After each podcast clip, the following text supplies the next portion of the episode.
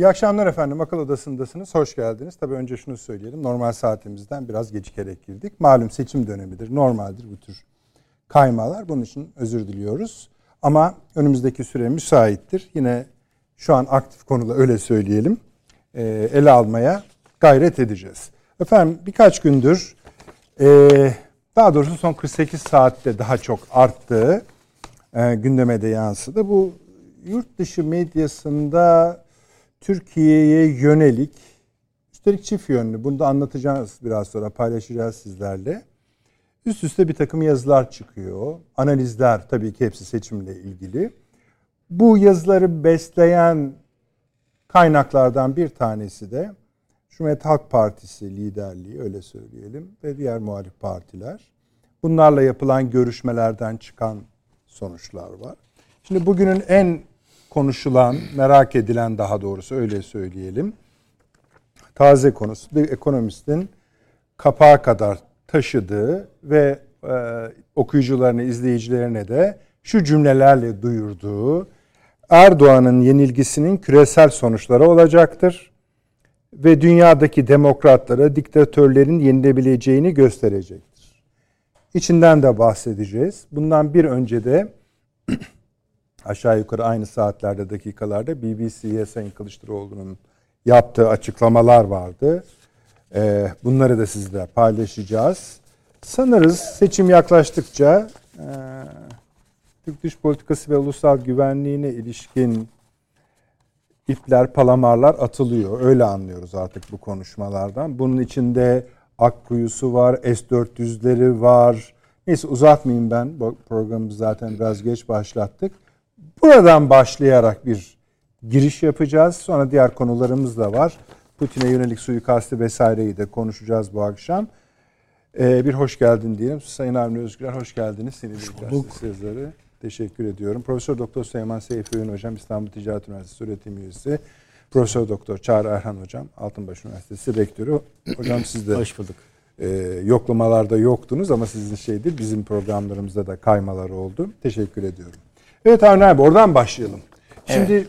bu seçim öncesi dönemlerde evet. Batı matbuatının bu tür saldırıları, atakları bizim için sürpriz değil. Evet. Fakat bir yani sadece bakının içine bakmadan mesela sosyal medya üzerinden de ekonomist dediğim cümleyle duyuruyor. Sadece bunu bile ögelerine ayırsak evet. mesela birinci soru şu olur size. Neden bu seçim min küresel sonuçları olacak. Mesela bir soru bu. Evet. Öyle diyor diyor ekonomist.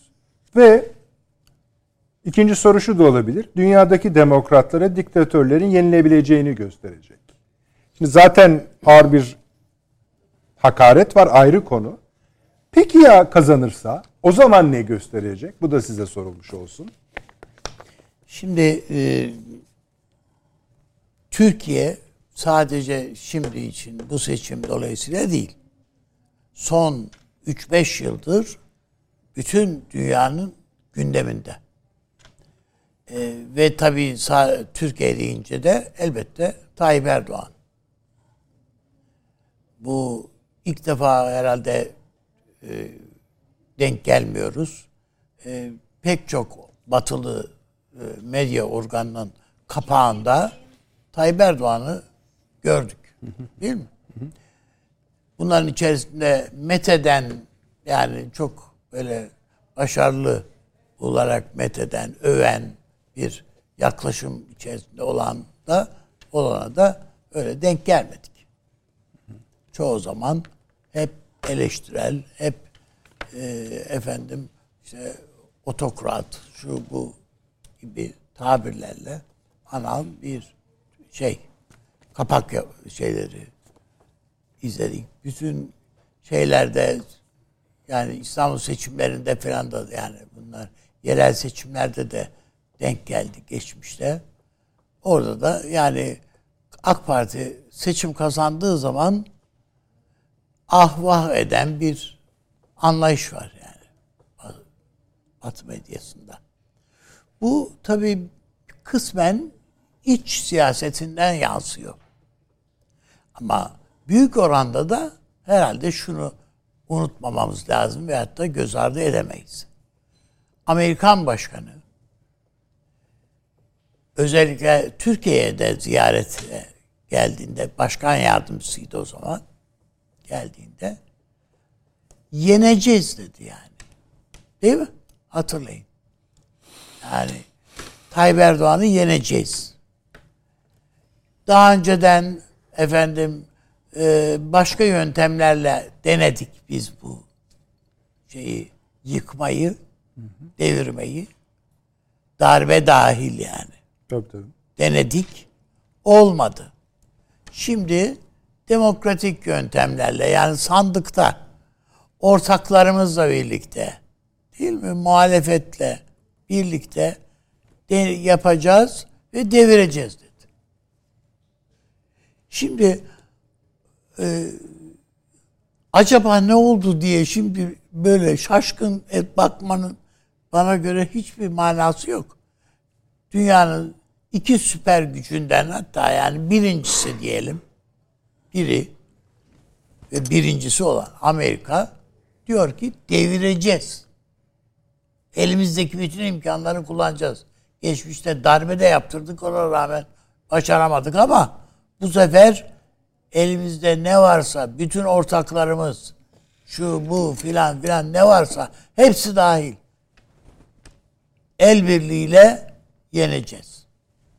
Ha, muvaffak olurlar olamaz onu bir tarafa koyuyor. Ama hedef gösterilen şey tek başına Tayyip Erdoğan ve arkasına konulan güç Amerika Birleşik Devletleri, NATO, Batı dünyası.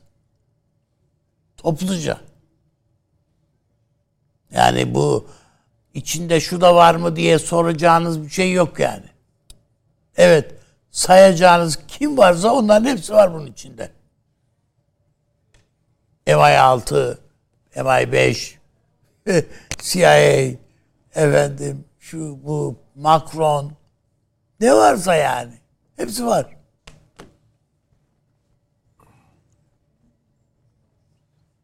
Burada Onun abi. evet yani bu Bir- onun için bu ekonomistin ma- manşeti veya da analizi diyelim.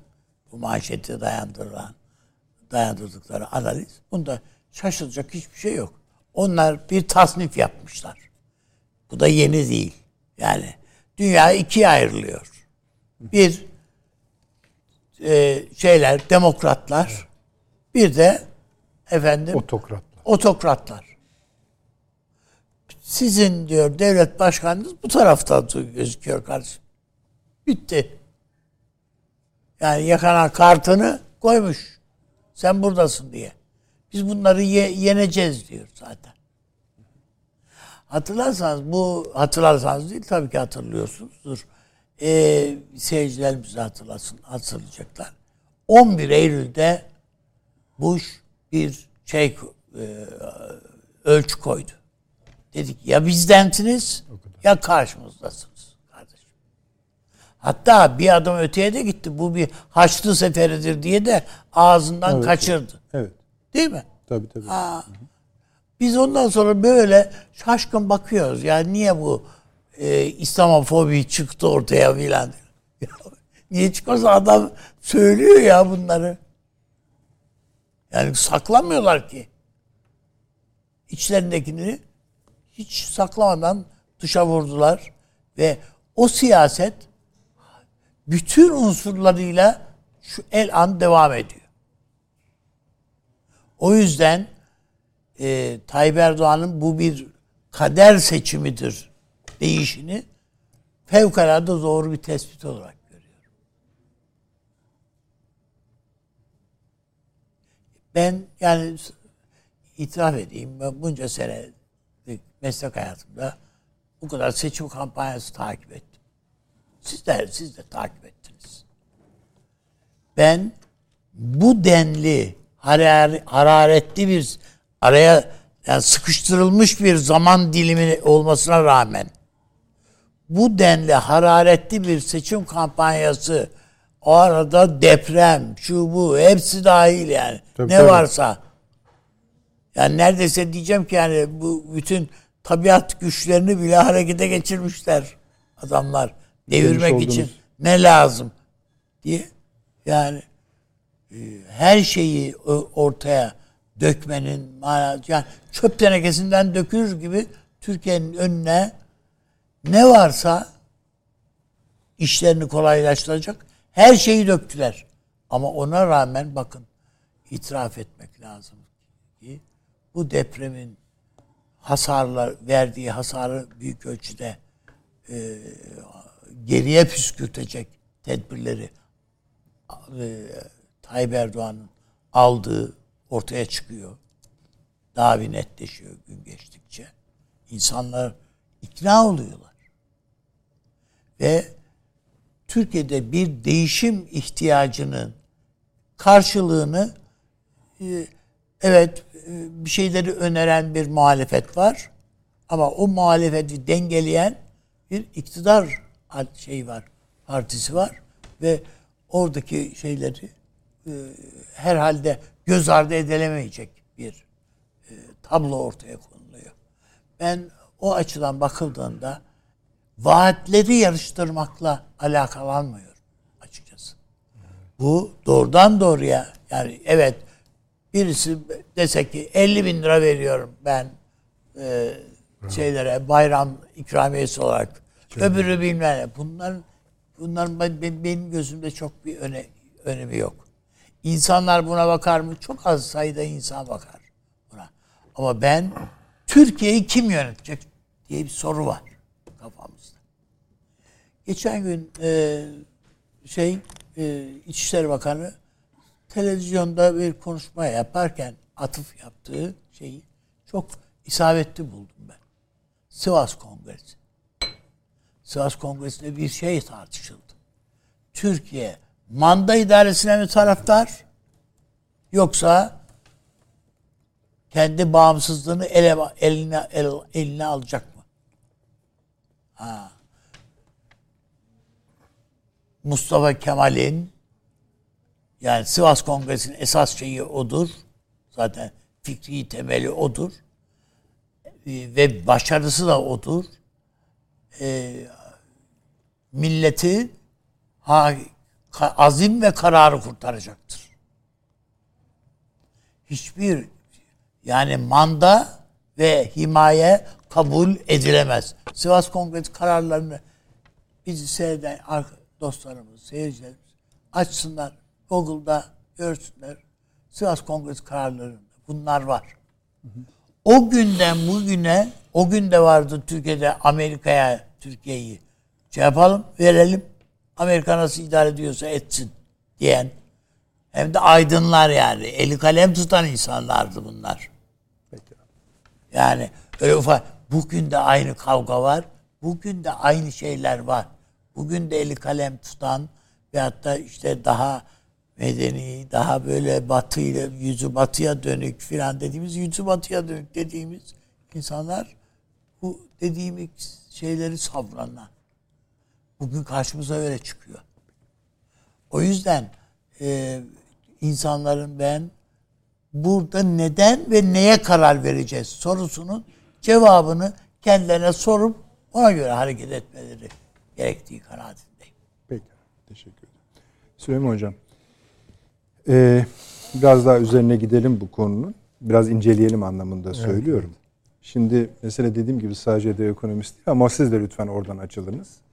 Dediğim gibi bunu ögelerine ayırdığınızda bakın sadece e, verin arkadaşlar dergiyi tekrar izleyicilerimiz yani şeyden takip edebilsinler. Şimdi mesela altında da başka bir şey yazıyor. Mesela buradakiler yaka kokartları gibidir onlar Süleyman Hocam. İşte Erdoğan gitmeli. bunu yapıştırıyor yani kendi dergisine. Sticker evet. Efendime söyleyeyim. The most, yani en önemli seçim niye? 2023'ün en önemli seçimi. Dünyada mı? Evet dünyada. Onu bize bir lütfen biraz daha açınız. Hepsini birlikte soracağım. Şimdi Bey o, o bölümüne kadar anlattı. Yalnız bir de aynı dönemde mesela BBC'ye Sayın Kemal Kılıçdaroğlu'nun verdiği e, beyanatlar var. Şöyle diyor. Yani herhalde bunların hepsini birleştirmemiz icap edecek. Tabii. Türkiye'ye yeniden yön vereceğiz. Batı ile ilişkileri öncelikli Batı ile ilişkiler öncelikli hale gelecek. Öncesinde de hatta öncesinde değil yani ek olarak da diyor ki Kremlin'le değil Batı ile ilişkiler öncelikli hale gelecek. Yani hani bir tarafı yükseltiyorsun bir tarafı, hatırlıyorsunuz değil mi? Rusya ile ilişkilerimizi bozmayacağız falan filan. Şimdi bu buluşmalardan sonra benim zerre şüphem kalmadı ki Kremlin falan değil. Hiç önemli değil. Ya şöyle der herhalde birisi normal siyasetçi öyle anlıyorum ben. Batı ile ilişkiler öncelikli hale gelecek. Kremlin önemlidir ya da önemsizden ziyade Türkiye önemli mi önemsiz? Onu söylesen. Ya Batı ya Doğu meselesi değil ki bu. Türkiye mi Ankara önemli mi değil mi? Onu anlayalım. Ama Batı ile ilişkiler öncelikli hale gelecek. Artık ben şunu kabul ediyorum. Hiç kimse kefil olmasın bu saatten sonra Süleyman Hocam. Bunun arkası gelir. Yine sizin yorumlamanızı rica ettim bölümleri ek yapıyorum. Bu BBC'de e, ekonomiste özür dilerim iki parça halinde yayınlandığı için bazılarında izleyicilerimiz olamamış olabilirler orijinalinde. E, bir muhalefet üst düzey bir muhalefet yetkilisi, yetkilisinden alınan açıklamalar var. Anlıyoruz ki aynı çizginin. Yani kim olduğunu da tahmin ediyoruz da artık neyse. S-400'ler depoya kaldırılacak, anahtarı verilecek bu Akkuyu askıya alınacak. Neyse birincisi yapıldı ama arkasında 3 tane daha reaktör var. Onlar askıya alınacak. Ne oluyoruz ya? Hani Avni Bey özetledi de manda yani bu onun seçimidir. Manda mı? Bağımsızlık mı? E iyi. Buyurunuz. Şimdi şöyle bir çağrışım yaptı konuştuğumuz mevzu bende. Aklıma bir şiir geldi. Nazım Hikmet'in güzel bir şiiri vardır. Taranta Babu'ya mektuplar ha, evet. şeyinde kitabında e, İtalyan faşistleri Etiyopya'ya, o günkü Habeşistan'a saldıracaklar. Ama baharı beklediklerini söylüyorlarmış. Diyor ki yani ne tuhaf şey ki bu faşizm kolonyal yani sömürgeci şapkasına bir bahar çiçeği takıp gelecek. Şimdi hakikaten çok hani insanı sarsan Güzel bir şiir. Doğru. Çok hoş bir şiir. Şimdi İkinci Dünya Savaşı'nda faşizm, nazizm maskeli olarak sahneye çıktı. Şimdi biz tabii bunu böyle görmüyoruz bugün. İşte bir nazizm var. Almanya'da yükseldi. Bir de faşizm var. E onun karşısında komünistler, sosyal demokratlar, solcular falan var. Bunlar çatıştı. Dikkat edelim. Faşizm Fasko'dan türer. Roma'da evet. o şeyleri topluyorlar e, tarladan e, işte neyse ürünleri bağlıyorlar. Balya yapıyorlar. Yani böyle sıkı bir evet. iç doku vurgusu var. Tok hali. Evet yani bir kolektif vurgu var yani. E, solda da var aynı şey. Yani şunu söylüyor faşistler. Sizin yaptığınız kolektif vurgu veya organik vurgu halk diyorsunuz işte neyse aşağıdakiler diyorsunuz bende daha güçlü. E şimdi şeye gidiyorsunuz Almanya'ya gidiyorsunuz nazizm, nasyonal sosyalizm. Yani diyor ki evet. sen sosyalistsin ama senin sosyalizmin eksik bir sosyalizm ben onu gerçek sosyalizm olarak nasyonal sosyalizm milli Hı, milli sosyalizm olarak yeniden tarif ediyorum diyor. Şimdi bakın bunlar birer maskedir. Bugün maske demokrasi maskesi. İnsanlar bunu iyi anlasınlar. Dünyayı demokratlar ve otokratlar olarak ikiye ayıran kafa faşist bir kafadır. Bakın söylüyorum. Ve bunun içinde kendi safını demokratlar olarak tarif edip ya bendensin ya değilsin, düşmanımsın demek faşizmdir. Ama tabii orada demokratlık vurgusu aldatıcıdır. Bu vurgu perdeliyor. Yani karşı tarafta otokratlar var, biz burada demokratlar. Yani biraz böyle şey havası estiriyor. İspanya İç Savaşı. Cumhuriyetçiler Evet. ve falanjistler falan gibi. Ya yok ama. Yani onu şimdi doğrusu hazmetmekte zorlanırım ben yani. Uzun uzun da tartışmaya hazırım. Böyle bir şey yok. Bu, bu dediğim gibi düpedüz bir faşizm ve kendini süsleyerek kozmetiğini takınarak buna da demokratlık vurgusu. E bakıyorsunuz altından ne çıkıyor? Altından savaş çığlıkları çıkıyor. Altından militarizm çıkıyor. Altından savaş naraları, naraları çıkıyor. Bu nasıl bir demokratlık böyle? Şimdi bunu bir kere bir, bence yani kabul etmeyelim. Böyle bir ayrımı kabul etmeyelim. Şimdi mesela o dergi kapaklarına siz bence de doğru yaptınız. Çünkü insanlar onu tam anlamayabilir. Demokrasiyi koruyalım. Stickerlardan biri Tabii o. o. Yani üst sol köşede demokrasiyi koruyalım. Aşağıda Erdoğan gitmeli. Ya şimdi yani benim bildiğim hani seçimlerde işte taraflar vardır. İnsanlar tercihlerini yaparlar. Yani en fazla şöyle bir önemli bir seçim. Ee, bu seçimin sonuçlarının dünya için ve bölge için hayırlı, uğurlu olmasını temenni ediyoruz. İngiltere'den söylenecek laf bu. Sana ne Türkiye'deki seçimden yani? Ve bu şekilde bir taraf alma. Sanki İngiltere'de şu an Türk seç Türkiye'deki seçime giriyor. Veya Batı Türkiye'deki seçime müdahil oluyor, giriyor. Ya bunu otokrat dediğiniz e, Putin yapmıyor yani. Putin böyle bir şey söylemedi yani. Yani gelmemeliler bunlar, Erdoğan kalmalıdır dese diyelim ki Russia Today'de böyle bir şey çıksa ve Putin imzalı çıksa veya ona çok yakın bir kaynak olarak ha, diyeceksiniz ki ya bunlar da diyorlar ki Erdoğan gitmeli. Sen müdahilsen ben de müdahilim falan mesela. Öyle bir şey yok. Ama bunu yapıyorlar. Aşağıya iniyorsunuz. Hani diğer şeylere bakıyorsunuz. Ee, mesela Le Point'da Fransa'da Değiştirelim arkadaşlar. e, Erdoğan öbür Putin'dir. Diğer evet. Bakın işte savaşa e, savaş e, yanlısı, yayılmacı ve Batı düşmanı diyor. Batı nefreti diyor. Yani şimdi bu nasıl bir şey yani? Siz bir dakika biz ne yapıyoruz? Kabile savaşı mı yapıyoruz? Evet. Yani biz biz neyin savaşını yapıyoruz? Batı düşmanı. Vallahi yani biraz vicdanen bakarsın Batı'ya eleştirileri olmuş olabilir. Ee, ama Erdo- Erdoğan'ın çizgisi veya genel olarak AK Parti'nin çizgisi Batı standartlarından koparak doğmadı ki. Tabii öyle. Avrupa Birliği'ne tam üye olalım diye çıktık yola. Öyle Hala değil mi? yani o Ha, cümleler Hala bile yani en azından bir yerde tutuyor bunları. Ama dışlayan bunlardı. Evet. Sürekli olarak dışladılar. Beğenmedik dediler. Ev ödevini yapma. Ondan sonra müdahaleler başladı vesaire. Yani şimdi baktığınız zaman tam manasıyla seni nereye koydum onu anlatıyor. Sen otokratların yanındasın. Ve ey Türkiye ve Türk, Türkiye kamuoyu, Türkiye'deki kamuoyu.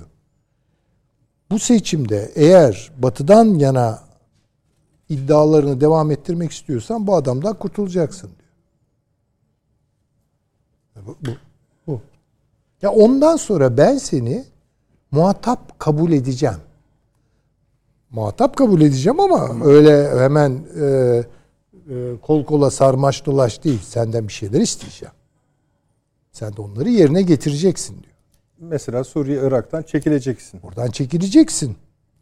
Demokratik özelliği kabul edeceksin Güneydoğu'da.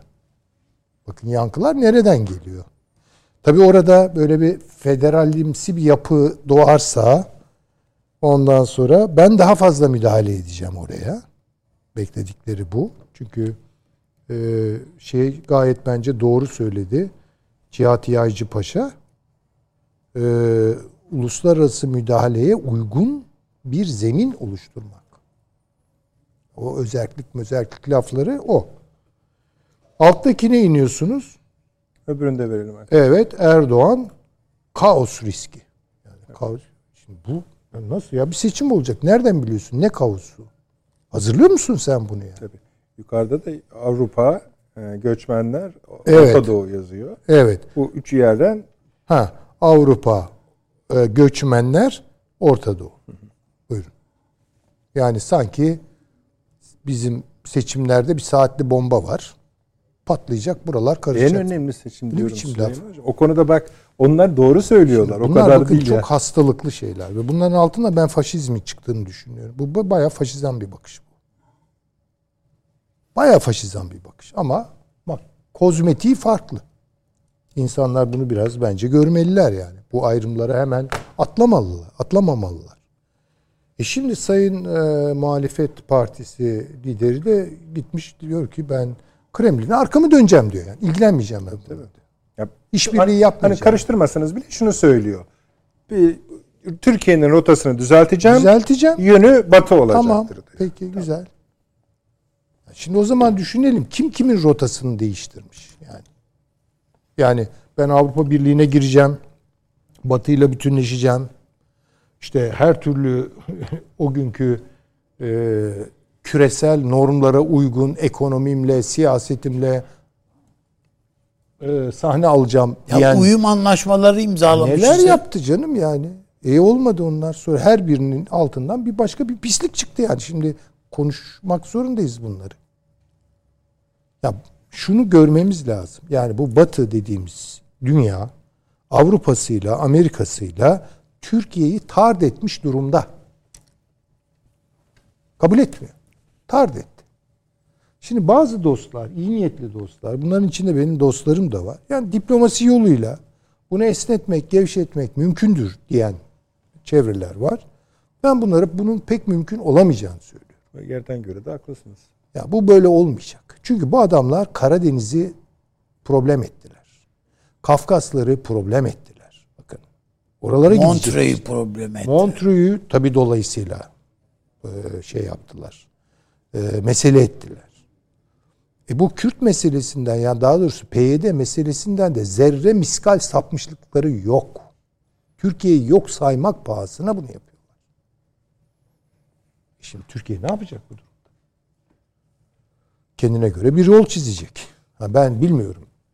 Eğer Sayın Erdoğan kazanırsa nasıl bir dış politika tayin edecek onu bilmiyorum. Yani belki Çağrı Hoca onun ipuçlarını bizden daha iyi biliyordur. Ee, söyler veya söylemez. Ee, bir Ne kadar ki politikasının hilafını olamaz herhalde. bilemiyorum yani göreceğiz tabii ben hani geleceğe dönük bir keskin e, saptama yapmak istemiyorum ama diğerlerinin ne olduğunu biliyorum. Bunlar işte o demokrasi rüzgarı e, esecek Türkiye'de. Yani artık neyse o. Yani onun da tarifini hala ben artık yapabilecek durumda değilim.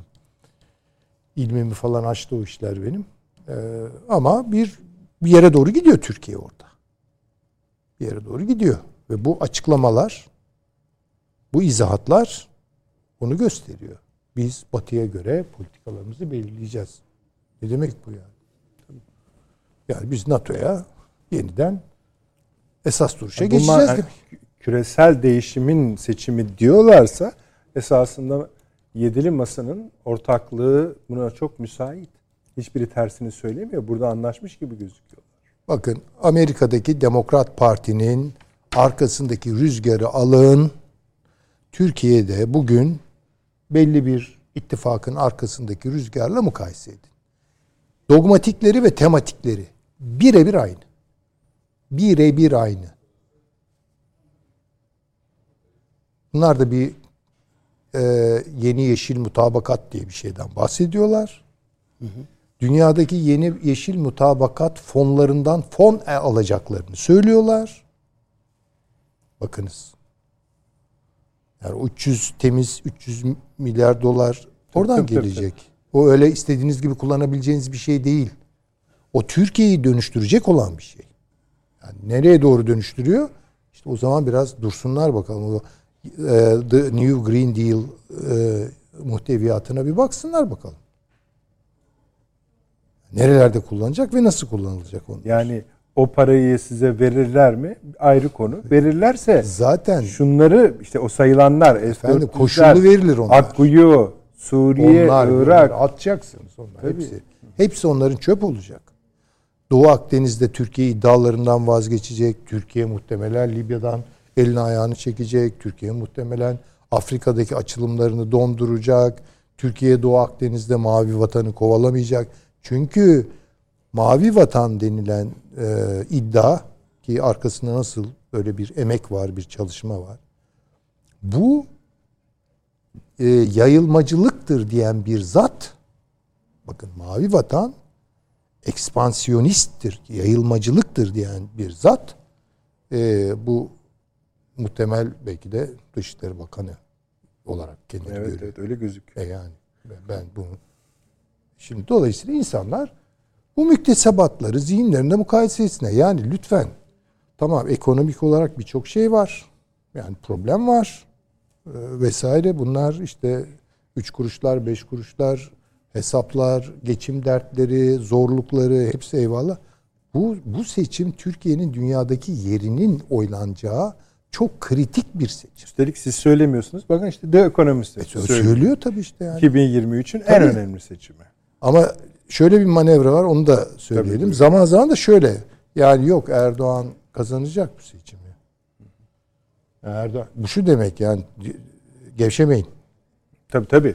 Mesela bugün hani Washington Post Tabii, yani tabii. siz hiç dedi böyle şey yapmayın dedi. Kemal Kılıçdaroğlu dedi ya da dedi yedili masa e, kazanırsa da Türk dış politikasında ulusal güvenliğinde değişiklik olmaz. Şimdi o kadar belli ki hani şeyde de onlar da bocalıyor. Yani bir bu tür yayınların e, ters tepki yaptığını düşünüyorlar. Böyle yumuşatma, cep açma hareketleri yapıyorlar. Ama hiç bunlara gerek yok. Ne Washington Post'ta ne yani biz zaten burada hani hep söylediğiniz söylüyorsunuz da Bilemiyorum. Yani tercih yapılacak. çok güzel söyledi. Banda mı, bağımsızlık mı? Mandamcılık mı bağımsızlık mı? Yani bağımsızlık derken bunu da hiç abartmayalım ama şu daha Türkiye'nin özgül çıkarlarına göre politika belirlemek mi? Öyle diyebiliriz herhalde Evet, üstadım. Tabii. E, Çünkü bu dünyada mutlak olarak kimse kimseden Gayet bağımsız tabii, değil. değil mi? Yani onu söyleyelim. Diğeri ise resmen güdümlü. söylüyor zaten. Ben Amerika ile şunda bunda kavga olmak. Adil ve eşit bir ilişkisi bu kadar. İşte ama Söyle o- bin kere ya yazıldı, çizildi bunlar. Yani Yaptırmıyor. E işte tamam. O zaman hani o Yani- hala aynı formu istiyorsa o da Acı olanı şu yani kendisini Atatürkçü olarak tarif eden değil mi? Bir siyasi kadrolar bir bakıyorsunuz ki o ta- bağımsızlık benim karakterimdir diyen adamın ya bir liderin söylediklerini Valla ilk anayasanın ilk dört maddesini tartışmaya açacağım diyenlere kucak açtığınız zaman nasıl Atatürkçü kalabiliyorsunuz? İşte hocam E, tabii de zaten mesela batı Yani mantıksal siz de söylediniz. bana. Yani, batı kelimesinin esas karşılığı işte batıya döneceğiz. Batı bilmem ne. Batı diye bir şey yok. Batı dediğiniz Amerika Birleşik Devletleri. NATO bile değil hocam. Amerika Birleşik Devletleri yani Beyaz Saray'da ne karar almışsa onu uygulayan bir NATO var. Onu uygulayan bir Amerika Birleşik Devletleri si- siyasi iradesi var. O kadar yani başka hiçbir şey yok. Türkiye zaten Orta Doğu'da da biz Amerika ile savaşıyoruz. Yani başka yok efendim işte PKK'ymış da yok filan. O değil. PKK ne ki yani? Ortalıkta bir çete değil mi yani? Bu bundan savaşıyormuşuz gibi gösteriyorlar. Hiç alakası yok. Bilmiyorum yani. Süleyman Hocam. Yani Tamam. söyleyeceklerim bunlar yani. Çağrı Hocam buyurunuz. Bu başlığa baktığımız zaman İngilizce bir kelime var. Latince kökenli. Oksimoron. Oksimoron tabiri. Yani kendi zıddını mündemiş. Evet. Kendi zıttını içkin kelimeler ya da tamirler. Mesela full boş diyor adam. Ya bir girdim diyor. otobüs Full dolu diyor. Full, Full dolu diyor. Ha, full tamam. boş diyor. Full boş, full dolu demek zaten. İkinizinki de doğru da farklı yerden örnek verdiniz. Yani bir giriyor otobüse ya bir baktım diyor otobüs full boş diyor. Her yer bomboş. Şimdi full dolu demek aslında. İkisini beraber kullanıyor. Şimdi öyle bir tavır içerisindeler ki söyledikleri özellikle şu ekonomistin İçeriğini de okudum onun. Le, Le Poin'ın. Söyledikleriyle murad ettikleri birbiriyle örtüşmüyor. İkisini birden içermiş. Bir defa şu başlık yüzde yüz doğru. Evet evet. Eksik ama. Sadece 2023'ün değil. Önü- Önümüzdeki 100 yılın da en önemli Eyvallah. seçim.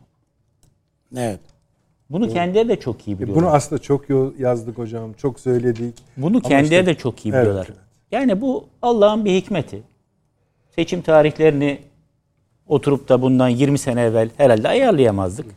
Ama Cumhuriyet'in 100. yılında hem de dünya sistematiğinin yeni bir kırılma dönemine girdiğinin bütün emarelerinin görüldüğü bir dönemde Türkiye gibi eski